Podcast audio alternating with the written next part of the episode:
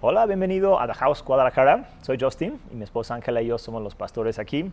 Y estamos aquí en nuestro nuevo lugar, nuevo edificio. Estamos súper emocionados de poder ya tener este lugar en renta. Ah, de hecho, el domingo pasado fue nuestra primera reunión presencial aquí y el plan es continuar. De hecho, el día 20 de este mes vamos a tener otra reunión y luego ver si en julio o agosto empezamos ya con reuniones semanales. Todavía no decidimos, pero estamos muy contentos de poder estar aquí. Ojalá si andes aquí en Guadalajara ahorita o en algún momento nos puedas visitar. Aquí tienes tu casa y nos encantaría tenerte físicamente presente. Ah, voy a continuar hoy con el tema de la vergüenza, viviendo libres de vergüenza. Ah, algo que empecé hace dos semanas. De hecho, llevo, esta es la tercera semana y cada, en cada video y cada semana he, he hablado de cuatro diferentes puntos acerca de por qué no vivir con vergüenza. Entonces ya llevamos 8 de 12 y hoy quiero cumplir, quiero terminar con los, los cuatro que faltan.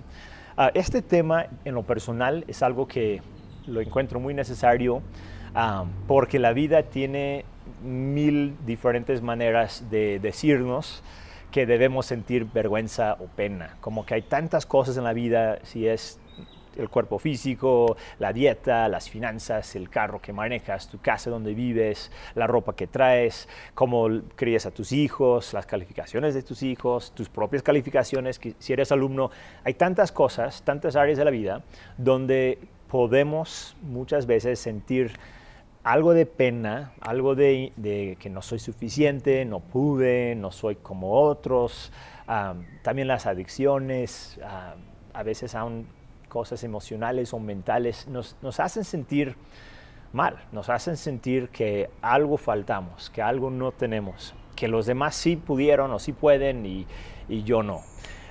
Y las últimas dos semanas, como ya mencioné, los videos están, ah, están en línea, de hecho si los quieres ver, pero hablé de ocho diferentes cosas, uh, de doce, y quiero continuar con cuatro más, cuatro razones por qué no debemos vivir con la vergüenza en nuestras vidas. Pero voy a leer para empezar dos versículos y luego vamos a orar. Filipenses 1.6 aquí lo estoy buscando. Uh, Filipenses 1.6 es muy, muy famoso este versículo. Dice, Pablo está escribiendo, dice, estoy convencido de esto, que el que comenzó tan buena obra en ustedes, la irá perfeccionando hasta el día de Cristo Jesús. Me encanta este versículo.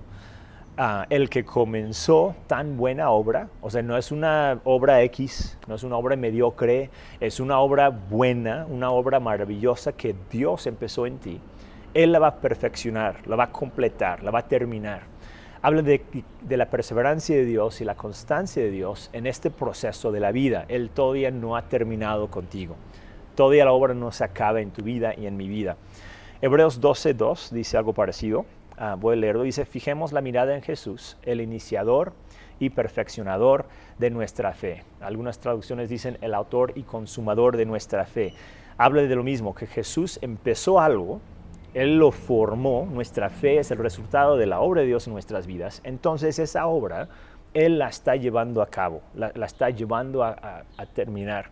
Entonces no tenemos que estar cargando siempre como si fuéramos los únicos responsables de nuestra fe, creyendo que todo depende de mí, que si en algo voy mal es siempre mi culpa y Dios ha de estar enojado conmigo.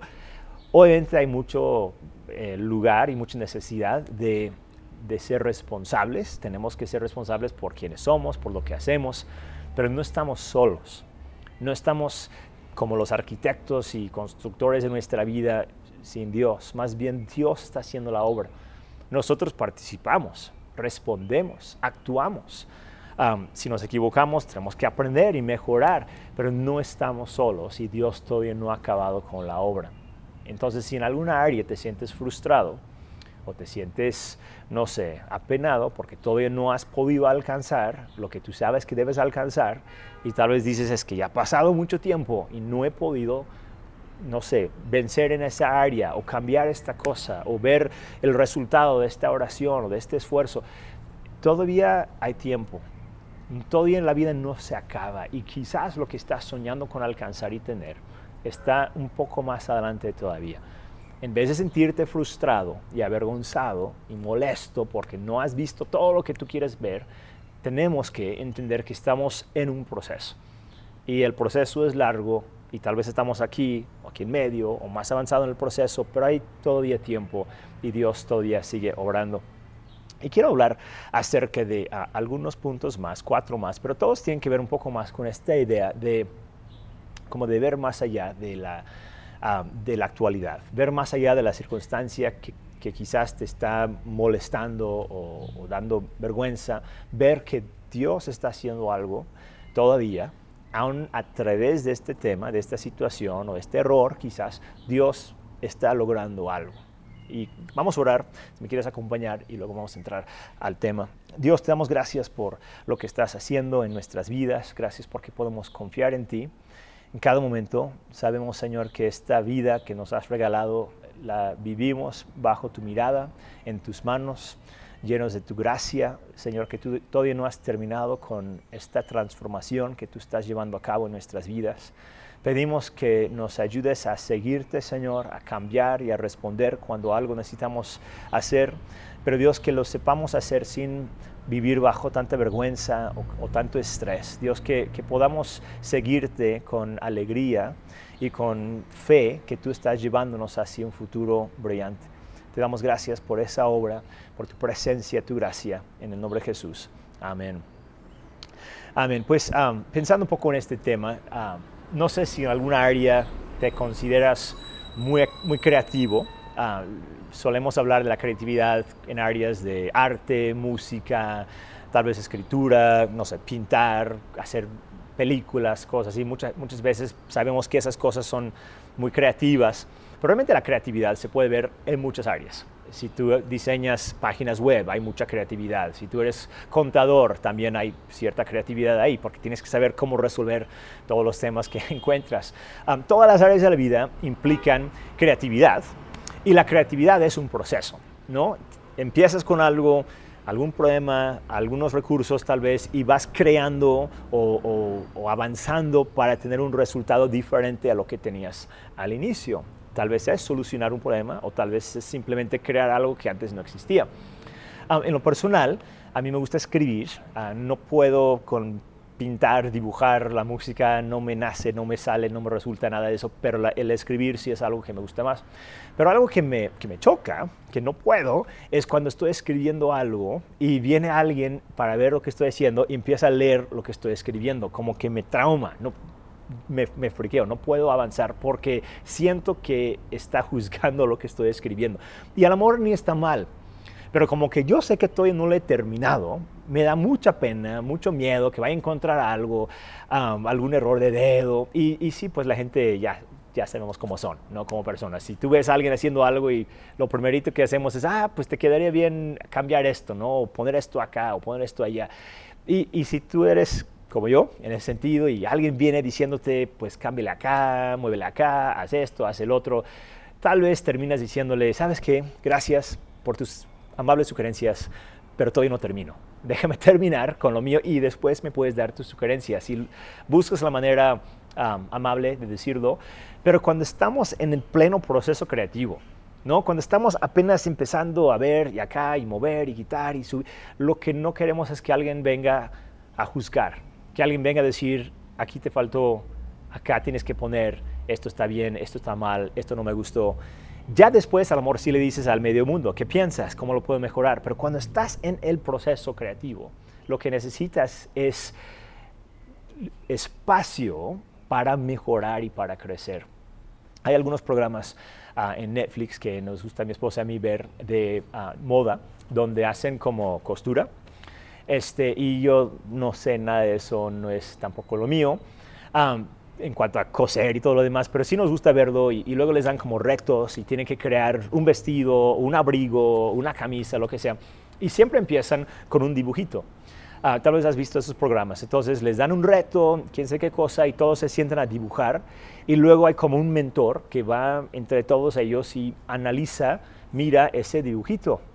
Y la persona se lo muestra diciendo, yo estoy pensando esto, ¿no? Y yo veo el dibujo y yo digo, o sea, no veo nada, es, son unas líneas, no entiendo nada, pero el mentor lo ve y dice, está súper bien, me encanta, qué buen detalle acá, como que ve el potencial y los dos hacen clic, empiezan a platicar de algo y yo aquí mirando no entiendo nada, yo tengo que esperar a ver el producto final porque esta área no es mi área, no sé mucho de eso. En nuestras vidas reales, por decir, el mentor es Dios. También es el artista, si vamos a ser honestos, pero de alguna manera también nosotros somos artistas de nuestra vida y andamos creando algo y Dios lo ve y Él ve el potencial. Él ve el futuro, Él ve lo que estamos haciendo, Él lo entiende al 100. Tal vez alguien más de afuera nos va a ver y va a decir, te faltó acá, esto no está bien, aquí no entiendo, creo que aquí estás mal. Y como que a veces tenemos que nada más decir a nosotros mismos y tal vez a ellos, todavía no termino, todavía Dios no termina, estoy avanzando y voy bien. Y sí, claro, no está hecho, no está perfecto todavía, pero voy en camino, el proceso todavía no se, no se acaba. Y Dios es ese mentor y esa voz que viene para ver tu vida y decir, aquí vas bien. No aquí vas mal, sino aquí vas bien. Tal vez sí hay que cambiar algo y Él te lo dice, pero nos, nos elogia, se emociona con nosotros, nos dice, veo lo que estás haciendo, qué original, qué bonito, qué padre, me encanta, me gusta, qué emoción, quisiera ver el resultado final, estoy contigo. O sea, Dios viene a nuestro lado para ayudarnos a caminar hacia adelante. Muchas personas afuera tal vez, tal vez no tanto, y, no, no lo hacen a propósito, no, no estoy hablando mal de las personas que te rodean, pero a veces nuestra vida la tenemos que vivir delante de Dios y entender que las demás personas y a veces nosotros mismos no vamos a ver el producto final todavía, pero Dios sí. Aun cuando nosotros no podemos ver todo lo que Dios está haciendo, Él sí tiene un plan. Ve más potencial, ve más, más importancia, ve más valor a veces que nosotros mismos en nuestras vidas. Y este, este tema de la vergüenza a veces viene cuando tratamos de escuchar las voces, muchas voces o nuestra propia voz, sin tomar en cuenta que Dios está haciendo algo todavía. No estamos atados al pasado. La vergüenza viene y nos dice, mira, pues tú hiciste, tú fallaste, tú no cumpliste, los otros están hasta acá y tú todavía aquí. Y como que nos trata de encerrar en un pasado que no es todo lo que Dios quiere para nosotros. Y la, gracia de Dios y el amor de Dios viene para enfocarnos más en el futuro. Entonces quiero hablar, quiero mencionar cuatro puntos que tienen que ver un poco con esta idea de ver más allá de la vergüenza, vivir más allá de la vergüenza, cómo podemos dejarla atrás y aún, aún ver de manera diferente las cosas que tal vez nos están molestando o nos están preocupando. Entonces, número 9, porque la lista son 12 cosas, pero número 9, el primer punto que hoy quiero mencionar, yo escribí esto, no existe, no existe una persona o vida ideal. Son razones por qué no debemos vivir con vergüenza. Y este número 9 no existe porque no existe una persona o una vida ideal, normal, perfecta. O sea, no hay como una imagen que todo el mundo tiene que tratar de alcanzar. E, estamos tan acostumbrados en esta vida y ponte a pensar nada más en el ejemplo del cuerpo físico, ¿no? Como todo el mundo tiene en mente cómo debe ser una persona, un hombre, una mujer, entonces hay diferentes, o sea, sus músculos o su figura o su peso o su altura o estatura o su color de piel, tantas cosas que como que mucha gente piensa, esta es la persona ideal o, o las cuatro o cinco buenas y los demás como que no, que si no, si no se alinean con esta forma, algo, algo les falta. Es una manera de ver la belleza, totalmente tóxica. Y gracias a Dios está hablando mucho más de eso, porque somos diferentes más bien, todos somos diferentes, hay mil maneras de ser un ser humano y no tenemos que encajarnos en, en una idea, en una forma idealista de ver cuerpo físico que realmente muy pocos tienen sin cirugía, este, es casi imposible lograrlo y todos los demás, ¿qué?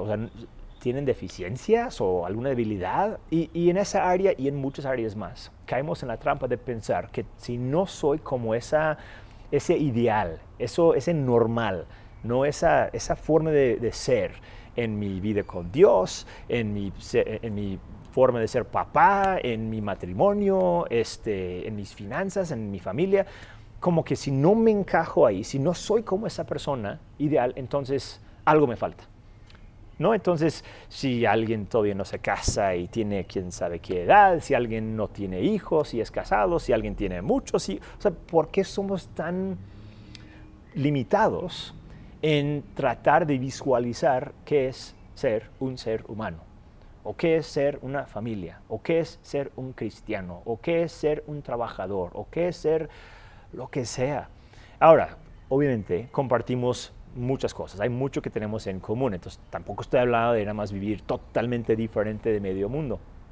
Pero Dios es un Dios diverso, no un Dios conformista. Él busca celebrar la diversidad en la raza humana y en el mundo entero, no encerrarnos a todos, obligarnos a todos a ser clones o robots.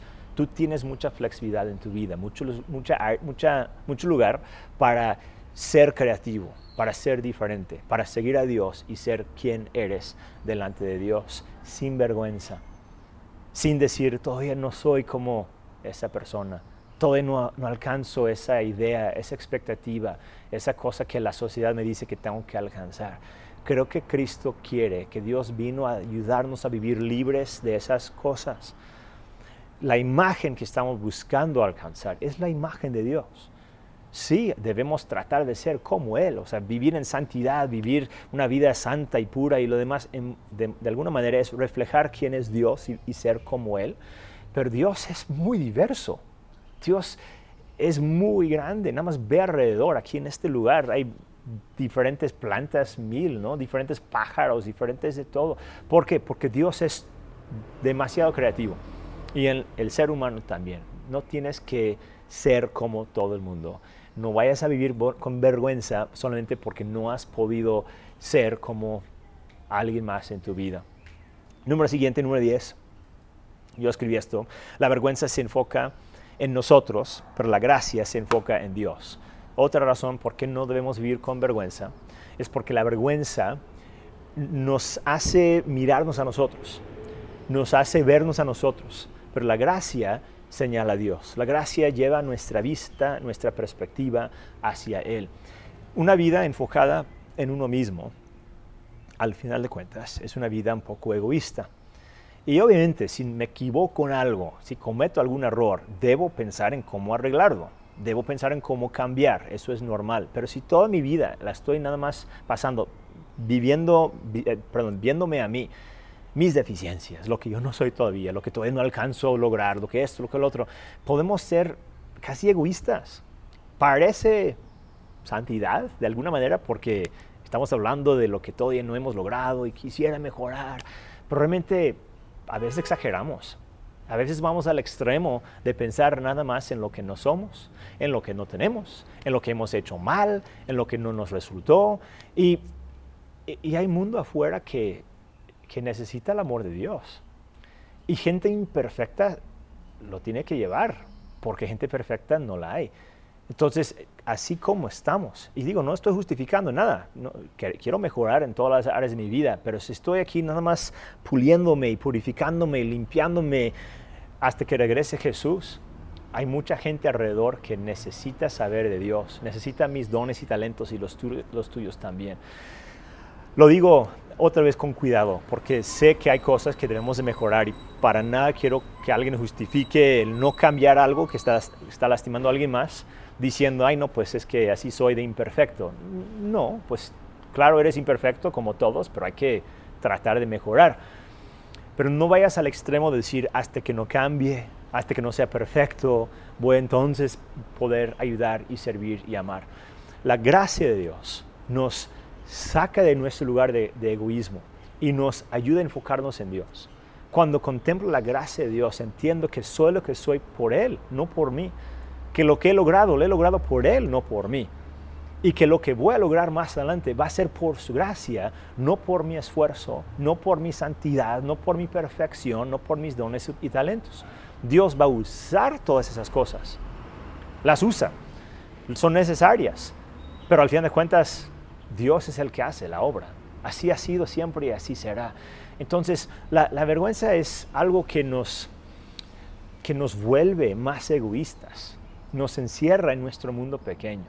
Cuando empezamos a sentirla, cuando sentimos que, ay, es que no sirvo para nada, etcétera, etcétera, es un momento para más bien decir, Dios, yo necesito más de tu gracia. Dame tu gracia. Gracias por tu amor. Gracias por tu presencia. Gracias por tu perdón. Quiero cambiar, quiero mejorar, pero estoy consciente que, que mi vida no depende de mí. Mi futuro no depende de mí, proviene de ti, depende de ti. Yo vivo en ti, tú me has hecho quien soy. Y, le empezamos a dar gracias, empezamos a celebrar quienes somos en Él. Y también empezamos a mirar alrededor y ver dónde podemos contribuir con lo que tenemos. Porque en vez de estar limitados por nuestros defectos, nos llevan a los pies de Cristo para entender que la gracia que nos salvó una vez nos sigue salvando y nos sigue fortaleciendo y nos sigue dando la, habilidad y el poder de también servir y ayudar a otros. Es, es otra manera de ver la vida. Número 11, para continuar aquí por el tiempo.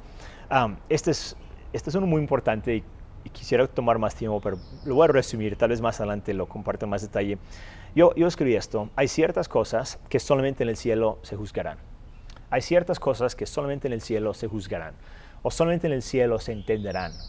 1 Corintios 4, 3 al 5, este versículo yo lo estuve leyendo hace tiempo cuando estaba pasando por una etapa de mucha confusión en mi vida, algunas cosas que habían sucedido hace años y, yo estaba de verdad confundido si yo había cometido algún error o si alguien más había cometido algún error. ¿Quién tenía la culpa? Me sentía mal, me sentía traicionado, me sentía culpable por diferentes cosas y quería resolverlo. Quería que Dios me mostrara quién tenía la, culpa y quién tenía la razón, ¿no? y leí este versículo, dice así, este pasaje. por mi parte, aquí Pablo está hablando, por mi parte, muy poco me preocupa que me juzguen ustedes o cualquier tribunal humano. Es más, ni siquiera me juzgo a mí mismo. Porque aunque la conciencia no me remuerde, no por eso quedo absuelto. El que me juzga es el Señor. Por lo tanto, no juzguen nada antes de su tiempo, antes de tiempo. Esperen hasta que venga el Señor. Él sacará a la luz lo que está oculto en la oscuridad y pondrá al descubierto las intenciones de cada corazón. Entonces cada uno recibirá de Dios la alabanza que le corresponda. varias cosas en este versículo, pero para empezar, el, el enfoque principal es que Pablo está diciendo, miren, amigos, yo creo que las cosas las hice bien, no me siento mal, creo que no he hecho nada mal, pero no por eso soy inocente. Más bien yo estoy poniendo todo en manos de Dios. Él, está diciendo, yo no tengo que juzgarlos a ellos, ni juzgarme a mí. Dios es el que juzga. Dijo, yo hago lo mejor posible, vivo con una conciencia limpia, eso es importante. Hasta donde pueda, hay que vivir bien, hay que hacer las cosas bien, pero hay ciertas cosas que en esta vida no vamos a entender. Cosas que van a pasar, cosas que nos van a hacer, errores que vamos a cometer, decisiones que vamos a tomar que a, lo mejor en el momento no vamos a saber si eso estuvo bien o estuvo mal. Y a veces tenemos que admitir, Dios sabe, pero yo no. En el cielo algún día Dios nos va a decir cómo estuvo todo eso. Y lo que más me impresiona este pasaje, al final, Ah, porque leyéndolo, cuando lo leí, yo creía, porque decía, sacará a la luz lo que está oculto, pondré al, descubierto las intenciones de cada corazón.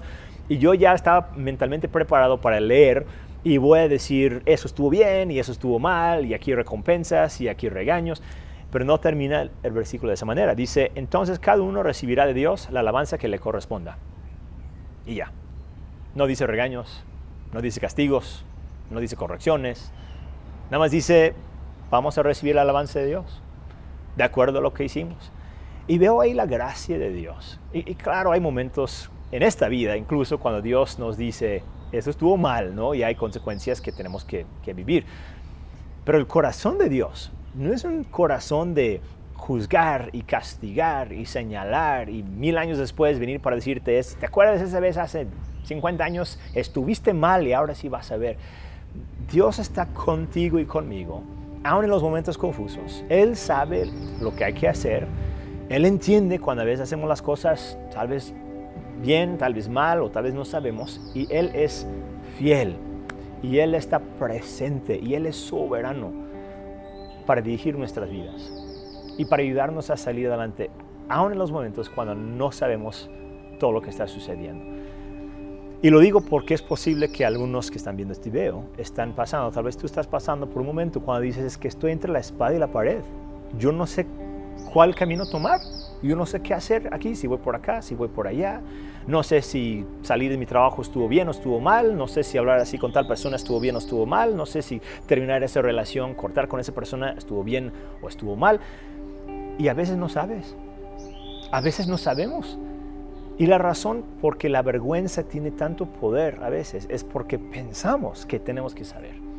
Pensamos que tenemos que juzgar todo y entender todo y criticar todo. Y hay cosas que no podemos saber. Hay áreas donde tenemos que decir, estoy haciendo lo mejor posible.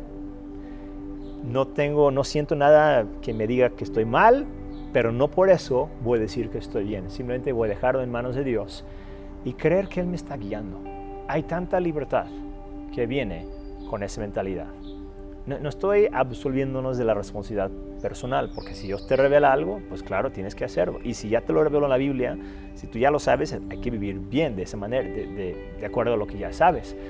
Creo que entendemos todo eso. Pero hablando de áreas donde por más que quisiéramos, por más que intentáramos, por más que oremos, no sabemos, Dios es fiel. Nos va a guiar, nos va a proteger, nos va a ayudar y no hay que vivir bajo una nube de vergüenza y temor. ¿Qué tal si la regué? ¿Qué tal si fallé? O ellos hicieron, ellos me, me, no sé qué cosa. A veces hay que decir, Dios, te lo doy todo. Pongo todo en tus manos y pido que tú me guíes, que tú lo juzgues, que tú me digas si algo tengo que cambiar. Pero fuera de eso, yo ya no puedo. Esto es más allá de mi habilidad de juzgar. Y número 12, ya para terminar, escribí esto. Dios hace que todas las cosas cooperen para nuestro bien, no solamente las cosas bonitas o las cosas buenas. Dios hace que todas las cosas cooperen para nuestro bien. Romanos 8:28 es un versículo súper famoso. Dice así, ahora bien sabemos que Dios dispone todas las cosas para el bien de quienes lo aman, los que han sido llamados de acuerdo con su propósito. Dios dispone todas las cosas para el bien de quienes lo aman, o Dios hace que las cosas cooperen para bien, dice algunas traducciones. Dios se encarga en su soberanía, en su misericordia, en su poder, de dirigir nuestros pasos, aun nuestros errores. No quiere decir que si me equivoco fue su culpa. Tampoco quiere decir que si me equivoco no va a haber ciertas consecuencias. Creo que eso lo entendemos bien.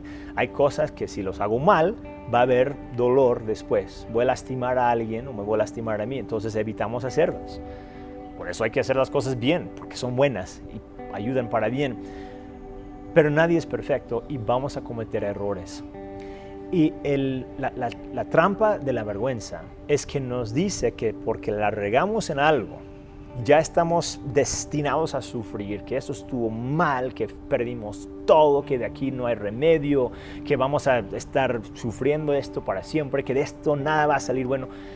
Y viene Dios en su gracia y nos recuerda que aun las cosas que en teoría deben ser para nuestro mal, los usa para nuestro bien. Y, y no justifica y no no es para que hagamos las cosas mal a propósito, de manera egoísta, porque ya he dicho varias veces, vamos a cosechar lo que sembramos también. Pero cuando lo hacemos sin querer o cuando caemos en alguna tentación o hacemos algo, Dios no nos abandona. Dios no dice, ah, no, ya, ya, ya, ni yo puedo con esto. Él es soberano, Él es bueno, está presente y hace que las cosas de alguna manera se redimidan, de alguna manera sean para nuestro bien, aun cuando hay cierto dolor, tiempos de arrepentimiento y cambio que son importantes, pero Dios a, lo largo de nuestras vidas vemos, vemos su mano, su, su, mano de misericordia y de bondad dirigiéndonos y ayudándonos. Y es por eso que la vergüenza no nos ayuda mucho, porque la culpabilidad, como he dicho anteriormente, sí te ayuda a cambiar, arrepentirte y cambiar, pero la vergüenza es casi una falta de fe, yo diría, es casi una falta de gratitud. Porque vivir bajo ese sentimiento o hacer que alguien más viva bajo eso, ¿no? Que le sigas recordando de su error, que le sigas viendo feo, que le sigas como que castigando con el silencio, es como no tomar en cuenta la bondad y la soberanía de Dios, que está activamente haciendo en nosotros algo bueno